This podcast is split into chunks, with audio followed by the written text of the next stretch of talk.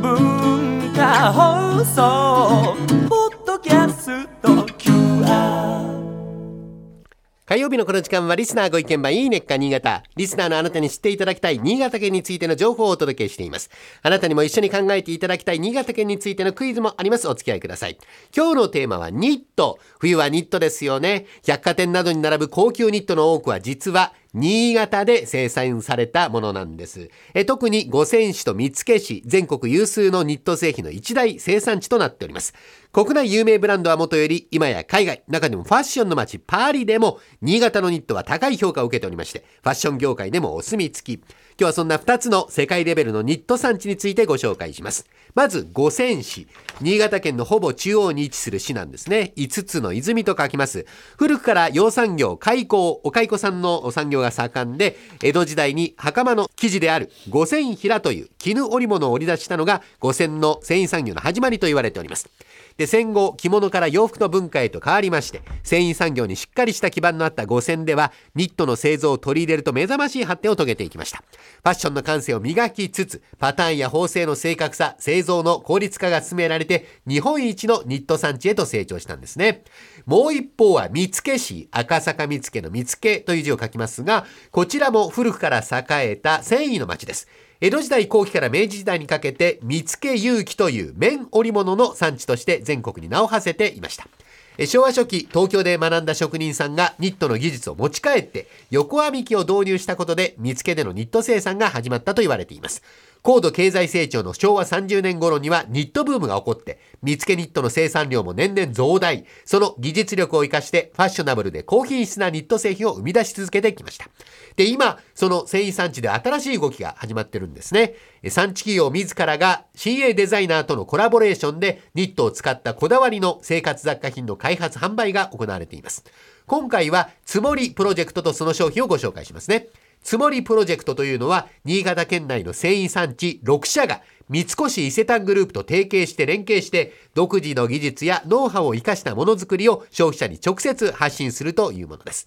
で、スタジオにあるのがその商品の一つ、つもりルームソックスをお持ちいたしました。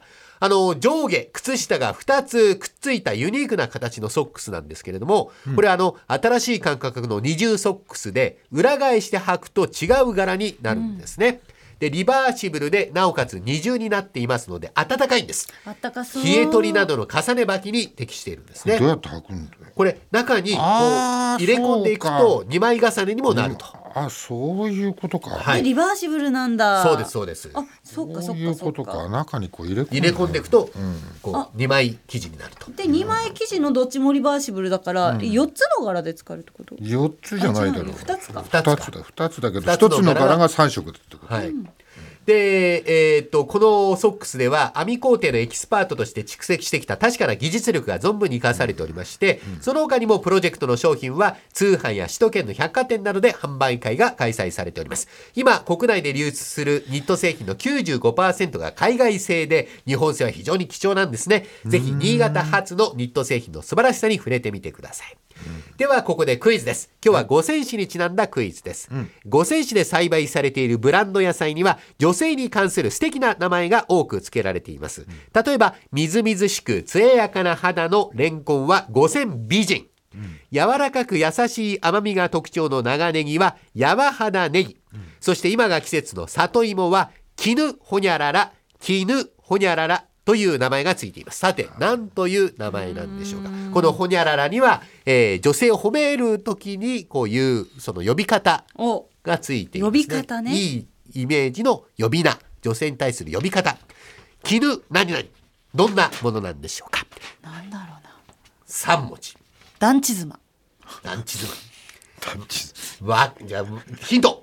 若い。若い。若い。はい若い若い。ヤング少女、そういった意味合いであ、絹ほにゃらら。3文字。あ、わかった。はいどうぞ乙女。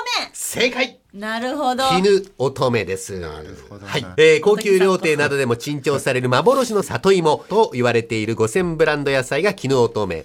えー先ほどご紹介した五千美人という名のレンコン、柔肌ネギという名の長ネギ、そしてこの絹乙女という里芋、共通して乙女のように透き通る色の白さが特徴で、この3つの野菜を総称して五千三美人と呼ばれることもあるということです。えー今週はファッションの都パリが認めた五千と見つけのニットをご紹介しました。来週以降もこの時間は新潟県の情報をお伝えしていきます。楽しみにしていてください。このいいねっか新潟のコーナーは文化放送のホームページにて、ポッドキャスト配信されています。ぜひお聞きいただいて、新潟県について詳しくなってください。